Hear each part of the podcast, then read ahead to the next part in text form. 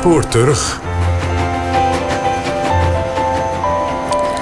Ja, vorig jaar bestond de Stichting Nederlandse Vrijwilligers, de SNV, 50 jaar. Maar eigenlijk zijn de eerste Nederlandse vrijwilligers twee jaar daarvoor al uitgezonden. In november 1963 namelijk vertrokken jonge vrijwilligers naar het Afrikaanse Cameroen. Luistert u het komende half uur naar Idealisme en Avontuur. Jong Nederland gaat in ontwikkelingshulp. Een documentaire van Gerard Leenders, gemonteerd met Berry Kamer en Alfred Koster. Waar gaan we in het nieuwe jaar naartoe? Gaan wij diep in Cameroen goed doen aan dat land? Of liever bij die oude dame aan de overkant? Alles blijft onzeker als het was. Behalve dan heel diep in ons dat gas. Het ging niet om een vorm van missie of zendingswerk. Het ging om overal ontwikkelingshulp. Er moest voorlichting in de landbouw komen. En er moest voorlichting komen voor de vrouwen. Iedereen die zocht gewoon van eh, wat kon je doen. En het lukte af en toe wel aardig. Wij noemden ons niet zijn kindje, maar wij noemden onszelf de lunskluns. Omdat we moesten van niks beginnen. Dus je, je klunste maar aan. Wat ik ook van de vrouwen eh, hoorde is dat we gewoon met hun waren als gelijken in de dorpen. En dat ze dat erg waardeerden. Wij waren niet dik betaald. We hadden geen dure, grote huizen. We zaten echt op grassroot level. En waar iedereen persoonlijk zijn weg moest vinden. Tot begin jaren 60 zijn er in de minder ontwikkelde landen, veelal voormalige koloniën, alleen zendelingen, missionarissen en een handvol technici en wetenschappers werkzaam. Ze worden veelal betaald uit de opbrengst van collectebussen in de kerken, zilverpapiertjes en melkdoppen. Van daadwerkelijke ontwikkelingshulp door westerse overheden is geen sprake. Tot 1 maart 1961.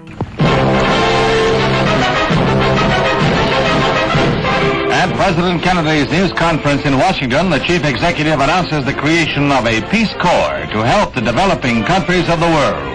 This corps will be a pool of trained men and women sent overseas by the United States government to help foreign countries meet their urgent needs for skilled manpower. It will not be easy. None of the men and women will be paid a salary. If you're tired of talking about a better world and you'd like to do something about it, the Peace Corps may very well be your answer. Het Peace Corps van president John F. Kennedy wordt een groot succes. Al snel zijn er duizenden Amerikaanse jongeren actief. Ook in Nederland krijgt het vrijwilligersidee navolging. 12 februari 1963. Radio Nieuwsdienst, verzorgd door het ANP. De regering heeft afgelopen vrijdag besloten om een jongerenvrijwilligersprogramma in te stellen. Vergelijkbaar met het Vredeskorps van president Kennedy. Nog dit jaar worden de eerste vrijwilligers uitgezonden naar ontwikkelingslanden. Dat maakte minister van Buitenlandse Zaken, meester Luns... vanochtend op een persconferentie bekend. Er wordt voor het JVP 800.000 gulden uitgetrokken. Dan moet u dus voorstellen dat toen hij die persconferentie gaf... was er helemaal niets. Geen idee, geen organisatie, zelfs geen bureau en geen potloden. Dat is helemaal niks. Dus we zijn met nul begonnen. Aan het woord is Frans Alting van Geesau in 1963 een jong en veelbelovend jurist. Hij is door het ministerie van Buitenlandse Zaken gevraagd om het jongere vrijwilligersprogramma met een klein team op poten te zetten. In de wetenschap dat voor het eind van het jaar de eerste vrijwilligers moeten worden uitgezonden.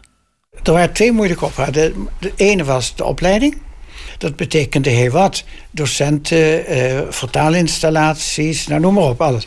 Het andere was waar uh, minister Luns nog niet aan gedacht had, dat er moet een land zijn wat om hulp vraagt. Er was natuurlijk niemand, was geen één vraag binnen. Dus er moest een vraag gegenereerd worden. Het Koninklijk Instituut voor de Tropen zal uiteindelijk de opleiding gaan verzorgen. En in juni wordt bekendgemaakt dat het West-Afrikaanse land Cameroen, sinds 1961 onafhankelijk, het eerste land is waar het jongere vrijwilligersprogramma actief zal zijn. Intussen worden via advertenties vrijwilligers geworven die bereid zijn twee jaar lang te gaan werken tegen een schamele onkostenvergoeding. Geen studenten zoals in Amerika, maar jongeren die al een opleiding achter de rug hebben. Wij kwamen bijvoorbeeld ook al vrij snel tot de conclusie dat je, sorry dat ik dat zeg, maar dat je met idealisten voorzichtig moet zijn. Uh, om goed werk te doen als vrijwilliger moet je over een grote mate van stabiliteit beschikken. Uh, en vaak zijn de mensen die zeggen: Ik wil op avontuur, zijn bruikbaarder dan degene die zeggen: Ik wil de wereld verbeteren.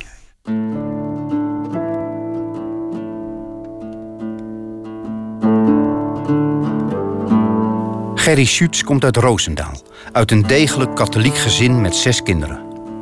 Ze heeft de kweekschool gedaan.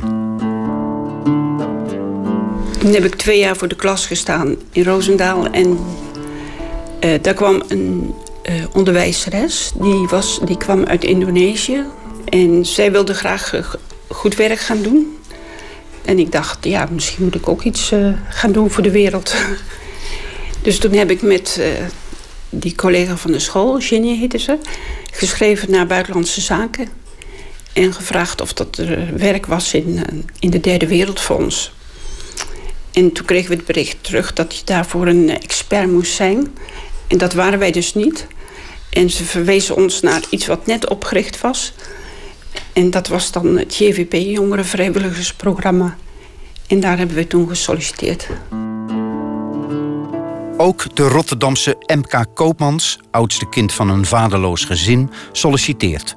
Ze geeft les aan een lagere school. Op een gegeven moment, toen ik hoorde over dit, dacht ik: nu is wel mijn kans. Want mijn broers en zus die zijn uh, nu klaar met hun opleiding. Dus ik hoef daar zelf niks meer aan uh, toe te voegen. Nou is mijn tijd. Ik wilde ook wel iets betekenen voor een ander. Dus het waren, waren eigenlijk twee dingen. Hè? Het was niet mm. alleen maar idealisme of zo. Het was ook leuk om dingen uh, te ervaren in een andere cultuur. Cor Muntjewerf is afgestudeerd aan de Hogere Tuinbouwschool... en hij wil iets doen in het buitenland. Hij schrijft een brief aan Buitenlandse Zaken. Daar kreeg ik de melding van... nou, het uh, komt goed uit, want er is net een jongerenvrijwilligersprogramma gestart... Moet je naar die en die plaats, ik weet niet precies waar, maar het waren allemaal nog in noodbarakken, was het uh, gehuisvest. Dus ze gaven me de adres. Ik ben dezelfde dag er nog naartoe gegaan. En dan werd ik begrijp uh, min of meer met open armen ontvangen. Want ze waren precies uh, op zoek naar dat type mensen, landbouwgebied. Ik had dus daar wel. Dus toen heb ik me aangebeld. En uh, nou, dan begint de procedure van selectie, psychologische test. En uh, nou, dat, dat, bleek allemaal goed te zijn. En toen werd ik dus aangenomen. Dus erop, ja.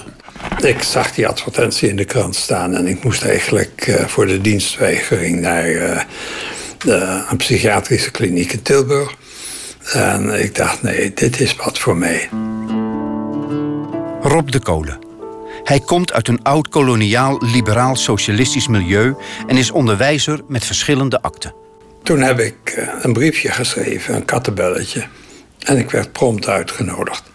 En uh, binnen een van tijd uh, ja, was ik door selectie. Nou ja, nou, die was er amper. Het waren een mhm. paar gesprekken die je had. Goed, kort en goed. Ik kwam door die hele, dat hele traject. En uh, voordat ik het wist, uh, zat ik in Amsterdam in de opleiding. en ik kreeg van Defensie weer uitstel voor militaire dienst.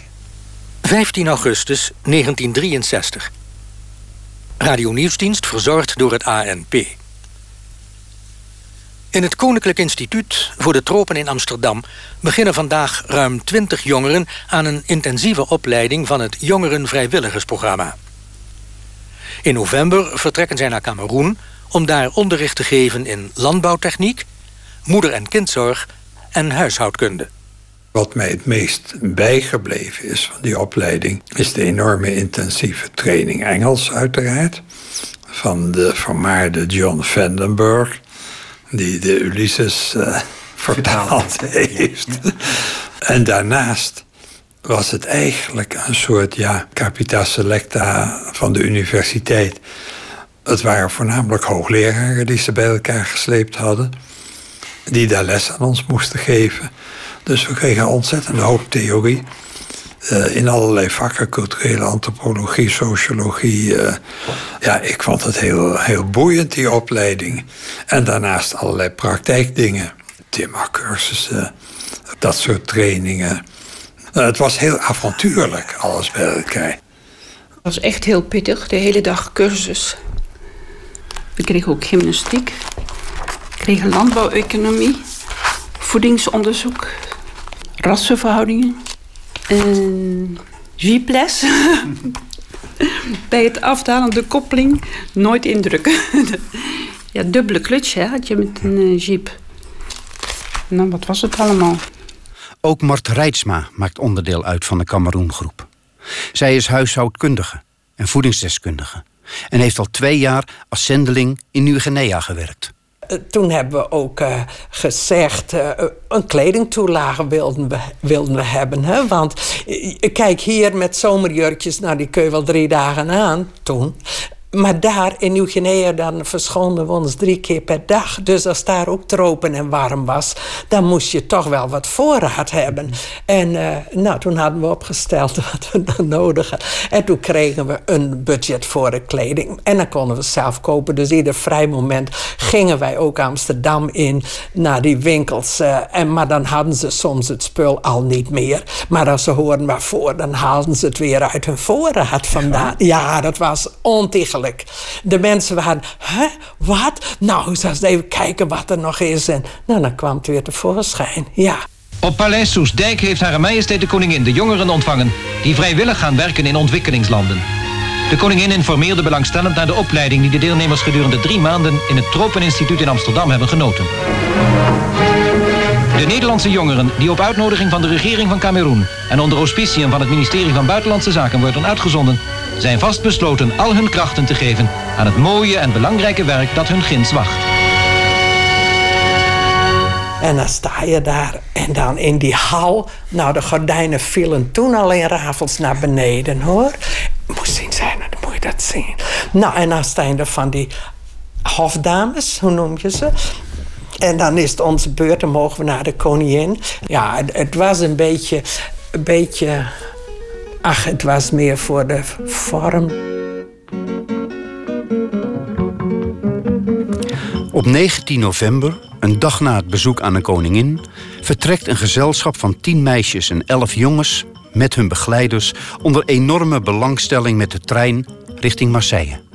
We vertrokken vanaf het eh, Centraal Station Amsterdam. Eerste klas eh, eh, werden we ontvangen. En daar waren al alle leidinggevenden uiteraard. familie, natuurlijk iedereen daarbij. pers daarbij. in Den Haag stopte de trein. En daar was weer een hele vertoning. Want ja, de Cameroengroep ging weg. In Parijs werden we ontvangen op het eh, Gare du Nord door de Nederlandse ambassadeur. En daar voegde Luns zich bij ons. Hij wilde graag eh, dus eh, officieel dus afscheid nemen van ons. En wij werden gevraagd dan uit de stilstaande trein te zwaaien. En hij zwaaide dan ook op het perron. En dat stond allemaal in de krant van, van Luns zwaait de vrijwilligers uit. In Marseille wordt ingescheept op een passagiersschip dat alle havensteden van de kust van West-Afrika aandoet. Overal wordt de Cameroengroep met elan ontvangen door Nederlandse ambassadeurs of consuls. En ze kregen de opdracht om ons bezig te houden, om ons iets van het land te zien. Of, dus we werden door de burgemeester van Casablanca werden we op een groot, eh, op een, in een prachtig eh, soort paleis uitgenodigd in een lunch. Ja, dat was, was ja, dan ga je daar in een arm land en je wordt als, als, als, ja, ik weet niet hoe ontvangen. Nou, en dan overdag, dan zwommen we wat en we luierden wat. En of we over de reling kijken later naar die vliegende vissen. En op het voordek, daar zat een heel bataljon Franse soldaten voor die voorkust. Nou, die zwaaiden dan naar ons en wij zwaaiden naar hun. Dus dat, dat, nou, het was gewoon heel spannend allemaal. De stemming is niet altijd opgetogen. Tijdens de bootreis komt het bericht binnen dat het grote voorbeeld van veel vrijwilligers, president Kennedy, in Dallas is vermoord. From Dallas, Texas, the flash, apparently official, President Kennedy died at 1 p.m. Central Standard Time, 2 o'clock Eastern Standard Time, some 38 minutes ago. Ik herinner me erg goed dat ik eh, op dek stond. Uh, en dat was op de hoogte van de Canarische eilanden. Uh, donker, vrij laat al. Dat er toen toch een soort moment was aan boord. Ik weet niet of dat serieus was, maar van ja, gaan we door of niet? Want zou dit het begin van de Derde Wereldoorlog kunnen zijn? Die woorden vielen, dat herinner ik me goed. En ja, moet je dan in Afrika gaan zitten en moet je dan doorgaan. 8 december 1963. Radio Nieuwsdienst verzorgd door het ANP. 21 leden van het Nederlandse jongerenvrijwilligersprogramma zijn aangekomen in de havenstad Douala, in de West-Afrikaanse staat Cameroen. 19 van de jonge mannen en vrouwen reizen door naar Bambui, waar zij de bevolking onderricht gaan geven in landbouwtechniek en huishouden. Bambui ligt in het Engels sprekend gedeelte van Cameroen. De vrijwilligers, landbouwkundigen, huishoudkundigen, onderwijskrachten, een arts, een verpleegster, een voedingsdeskundige en een administrateur worden begeleid door een drietal oudere teamleiders met ervaring in Nieuw-Guinea. Ze worden gehuisvest op het terrein van een oude Engelse landbouwschool. De mannen in een soort loods, de vrouwen in kleine woonhuizen. Daar woonden gewoon mensen in die daar werkten uit de omgeving. Ja, en die hebben onderkomen elders moeten vinden. En dat was geen goede start van het project, uiteraard. Want ja, wij kwamen daar voor de bevolking als een soort overval. Ja, die moesten daar weg voor dat stel jonge blagen uit Nederland. En die school stond leeg. En daar zouden wij een soort landbouwhuisartsschool beginnen. En dat ging niet door, want ze gingen die school gebruiken voor een ander doel. De Cameroense regering. En toen hebben wij dus zelf ons eigen programma ontwikkeld. We komen in een situatie waar, uh, ja, waar niet duidelijk was wat er moest gebeuren. Maar degene die het voorbereid had, hij was een buitengewoon amabele man. En uh, heel positief denkend. Dus van, nou jongens, we zijn hier met z'n allen en we gaan er wat van maken. Ja. Dus ja, zo heeft iedereen zijn weg moeten vinden. Want het was al heel snel duidelijk dat iedereen ja, zijn eigen taak moest zoeken. De Cameroengroep moet zichzelf dus een taak toebedelen en veel zelf uitvinden. Ze richten zich met een jeugdig enthousiasme op de 15 omliggende dorpen met als algemene opdracht. Maak je maar bekend in het dorp en, en kijk maar wat er vraag is van het dorp. Dus we hebben, ik kan me herinneren, grote meetings gehouden met, uh, op het dorpsplein. De fond, het zie van het dorp. Uh, was het eerste contactpunt natuurlijk altijd. En, Stamhoofd. Ja. En uh, hij, wij vroegen hem van nou in eerste plaats vind je het een goed idee dat we hier komen. In de tweede plaats uh, kun je uh, samen met de bevolking, de bevolking bij elkaar of de dorpelingen bij elkaar halen om ons te introduceren. Zodat wij ons konden introduceren en zodat wij eigenlijk niet, niet kwamen zeggen van wat we kwamen doen, maar eigenlijk vragen van, van ja, wat, wat, wat, wat kunnen we doen voor jullie. Daar ging onze arts dorp rond en onze voedingsdeskundige en ze zagen dat kinderen allemaal schurft hadden bijvoorbeeld. En dat ze alleen maar knollen, jams of cassava aten. Dus nou, onze voedingsdeskundige zei het is ook heel goed als ze ook groente eten en fruit. En zo ontstonden lessen. Ze hadden geen toiletten, gingen de bush in. Dus lessen pitlatrien maken. Wat is dat? Een gat, hè? Een pit. Pitlatrien. Ja, want ja, dan, dan, dan werd het misschien toch iets hygiënischer dan dat overal uh, de hm. uitwerpselen liggen. Uit de praktijk kwam eigenlijk de lessen of, waarmee we de dorpen in zouden kunnen gaan tevoorschijn. Terwijl de vrijwilligers zich in die eerste weken oriënteren op een nieuwe werkgebied, komt er onverwacht bericht uit Den Haag. 27 december 1963. Radio Nieuwsdienst, verzorgd door het ANP. De Carnegie Stichting heeft de Waterler Vredesprijs voor 1963 toegekend aan de groep Nederlandse jongeren die naar Cameroen zijn uitgezonden voor het geven van landbouwvoorlichting. De Waterle Vredesprijs bedraagt 30.000 gulden. We allemaal 1500 gulden. En met de mededeling van jullie fantastische werk wat jullie doen. Hadden we net een, uh, drie weken hadden we op een uh, luxe boot gezeten. We zaten we net 14 dagen in het project. En ik kreeg de melding dat we de Waterle Vredesprijs. Dus daaruit blijkt ook wel hoe, welke andere motieven achter het een en ander zaten. Dus dat, dat, dat vond ik wel een beetje gênant eigenlijk, ja. In eerste instantie hebben we melkpoeder uit Nederland laten komen en aan een weeshuis in Oost-Kameroen geschonken. Maar toen ze in Nederland dus ontdekten dat wij dat geld, dat geld wat we gekregen hadden, gebruikten voor die uh, melkpoeder, toen hebben ze uh, ons nog een keer het bedrag overgemaakt. En dan denk je, nou, we hebben een prachtreis gehad, een prachtopleiding, zitten in een mooi land. Dat, dus dat was gewoon te veel dan. en uh, nou, het is wel uh, propaganda geweest.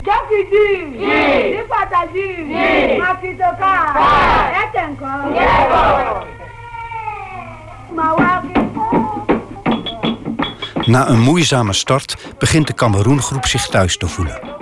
In groepjes bezoeken ze alle werkdagen de omliggende dorpen om hun kennis over te dragen. MK Koopmans. Dan ging je met, uh, met z'n vieren, twee landbouwmensen en twee uh, huishoudelijke types. Of schoolmensen. Die maakten een programma, gingen kijken bij een dorp. Hadden dan vaste dorpen op een gegeven moment. Waar we dan iedere week langskwamen. En dan ehm, ja, we, we praten met die vrouwen. We gingen met ze naar het land kijken wat ze daar verbouwden. Uh, we zeiden iets over, uh, over de voedingswaarde. Uh, bijvoorbeeld groenten. Dan gingen ze groenten ehm, wassen. Maar dat deden ze dan niet gewoon voorzichtig wassen. Maar ze gingen met hun handen zo dat helemaal flink schoon schrobben. En dan bleef tenslotte natuurlijk van die groenten helemaal niks meer over. Dus daar deden we dan wel dingen over, ja. Wormenles, koortsles, over de was, over de was koken voorbeeld van een hutje schoonmaken. Ze hadden bijvoorbeeld in de hut een bamboe schap. En ze hadden een bamboe bankje. En daar lagen dan hele vuile lappen op. En in die schappen lagen allemaal kapotte potten en zo. En het ritselde van de insecten van alle mais die aan het plafond hing. Dus wij zeiden één keer per jaar moet je... Ja, als Nederlander, één keer per jaar moet je schoonmaken houden. Dus je schap een keer leeghalen en dan een beetje wat kapot is wegdoen. En, mm en je, de lappen van je bed. Dus het waren overdag de omslagdoeken een keertje wassen. Ja, door wat je zag kwamen de lessen. Hm. Babybaden, persoonlijke hygiëne, vitaminelessen, ja. Maar ze waren allemaal heel enthousiast en ze wilden het heel graag. Dus. Hm. Vooral de naailessen zijn in trek bij de Cameroense vrouwen. Niet met machine, altijd met de hand. En dan zeiden we, goh, zou je dit niet even maken? En deden we het voor, dan... Uh, Oh, dat was ook een op. Kijk, sommigen hadden nog nooit een naald vastgehouden. Nog nooit een draad in een naald kunnen krijgen of gedaan. En dan zweten ze zo, dan was het heel moeilijk. Maar kenden ze dat een keer, dan wouden ze doorgaan. Ja, en onderhouden het spul, want een klein scheurtje is zomaar een grote scheur. Ja, dat was ook zo. Ja. Go. Banayana open de amadiele ongre ambale amadiele nandola onimbo wanya Ik had een bandrecorder meegenomen en ik ging naar buiten en een beetje rustig plekje. En dan sprak ik in wat ik meegemaakt had in de dorpen en wat er in het team gebeurde en hoe het met mij ging. En wat ik voor eh, interessants uh, beleefd had. Gesproken brief? Gesproken brief, ja.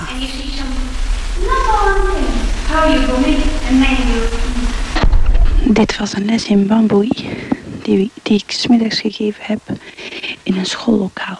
Jullie horen wel hoe prachtig helder het klinkt.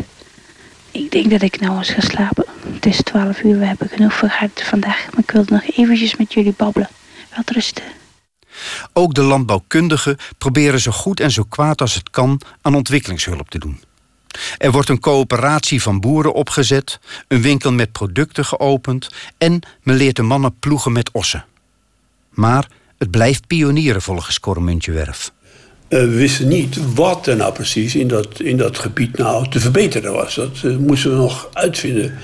De koffie in de dorpen was ja, heel, heel primitief. Maar ja, hoe, wat kun je erin verbeteren? En is het een verbetering die, ja, die, die wat toevoegt natuurlijk? Is het echt een verbetering als je veranderingen wilt toevoegen? Dus dat was wel eens een. we hebben proberen snoeien en zo en bemesting zijn we mee bezig geweest. Maar uh, niet zeker wetend, kan ik me herinneren, voor mijzelf ook toen, van ja, ja, ja, ja, is dit nou goed voor de boer? Met een aantal groepen boeren die geïnteresseerd waren, dat was een selectie dan, hebben we een uh, cursus opgezet in uh, ja, allerlei basisdingen over tuinbouw, koffieteelt, groenteteelt enzovoort. Uh, in een gebouwtje, een coöperatiegebouwtje. Maar we gingen natuurlijk ook vanuit, die, vanuit dat gebouwtje wel het veld in met zo'n groepje mensen. Om bijvoorbeeld te kijken wat, uh, hoe kun je met die koffieplant nou uh, verbeteren. Of hoe kun je groentebedden aanleggen. Of hoe kun je kippen beter huisvesten enzovoort. En, en zo zijn jullie eigenlijk twee jaar lang bezig geweest? Ja, Naast haar lessen in de dorpen werkt voedingsdeskundige Mart Rijtsma ook in het ziekenhuis van het nabijgelegen stadje Bamenda. Die kinderen daar, die kregen borstvoeding tot hun tweede. Dan raakte moeder niet in verwachting, dus klaar. Maar met hun tweede moesten ze ander eten. Dan lusten ze het niet. Ze lusten niks. Dus dan werden ze armetierig of, of ziek of, of dikbuikig en vol wormpjes en dan ging het mis. Dus wij probeerden die vrouwen om ze eerder bijvoeding te geven. En toen zag ik langs de kant van de weg een blad staan wat ik kende van Nieuw-Guinea. Dat is een soort spinazie. Dus dat gingen we toen klaarmaken. Dan kon je overal zo langs uh, plukken. En zeggen tegen de moeder, geef nou dit aan je kind.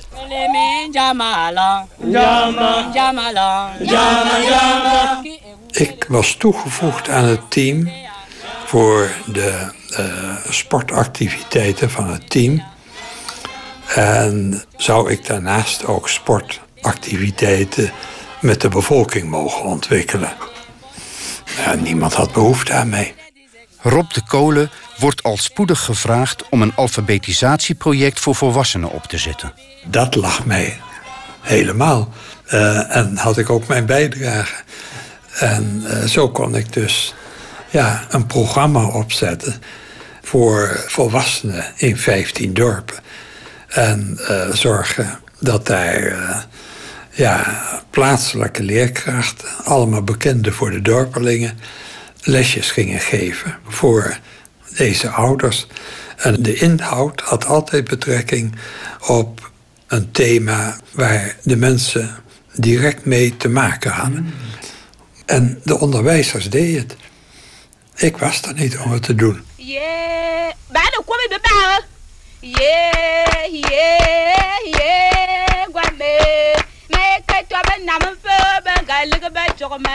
Na maanden van pionieren heeft de Cameroengroep haar draai gevonden.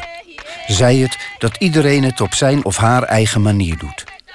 Dat is te merken op de wekelijkse vergaderingen op zaterdagochtend.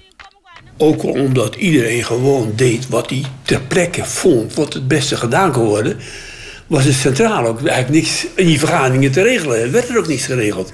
Dus die vergaderingen waren niet bedoeld om een centraal projectvisie door te zetten of om ons allemaal op één lijn te krijgen. Dus iedereen, ja, iedereen was zeer enthousiast bezig. Dat kan ik wel zeggen. Dat is, uh, en gemotiveerd en enthousiast en met een goede, goede houding bezig. Dat, die indruk heb ik wel.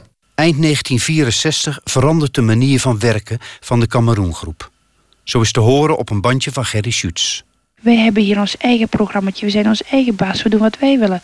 Maar we zijn in een land. We zijn gasten. We moeten kijken naar de gastheer. Dat ons programma omgegooid wordt. Dat is niet te vermijden. We moeten ons naar hen richten. Hoe het precies zal gaan. Wanneer het zal gebeuren. het is wel mooi, hè? Ja, zelfs in de tropen word je verkouden. Toen heeft de regering gezegd... jullie zitten met al die vrijwilligers op een kluitje daar in de buurt van Bamenda. En we willen eigenlijk dat het over het land wordt uh, gespreid. En toen kwamen we ook onder het uh, ministerie. Domestic Science heette dat. Mm -hmm. En toen moesten we echt samenwerken met Cameronezen. Radio Nieuwsdienst verzorgd door het ANP. In ons land zijn de eerste zes leden van een groep vrijwilligers teruggekeerd... die de afgelopen twintig maanden in West-Kameroen, in Afrika... hebben gewerkt in het kader van het Nederlands Jongerenvrijwilligersprogramma. De overige 15 van de groep vrijwilligers zijn in Kameroen gebleven in afwachting van opvolgers. Die opvolgers worden in de jaren daarna over de hele wereld met duizenden uitgezonden. Niet meer door het Jongerenvrijwilligersprogramma, maar door de SNV, de Stichting Nederlandse Vrijwilligers, opgericht in 1965. Die landbouwcoöperatie, die bestaat nog in Bamenda. Het, uh, het alfabetisatiewerk bestaat nog. Het heeft wel degelijk een plek gehad, al het werk wat daar gebeurd is. En ja, als je op grassroots level werkt, gewoon op het niveau van de mensen met wie je werkt. Dus de bevolking, de mensen die geen geld hebben of geen mogelijkheden hebben. Als je op dat niveau werkt, dan ja, laat zeggen met een duur woord, dan doe je humaan. Op zich natuurlijk goed werk. Maar het is niet het prediken van de revolutie. Want je bent gewoon met het werk bezig van alle dag. En daar hebben wij, ja, weet ik zeker, ons steentje aan bijgedragen als groep. Als hele groep hoor.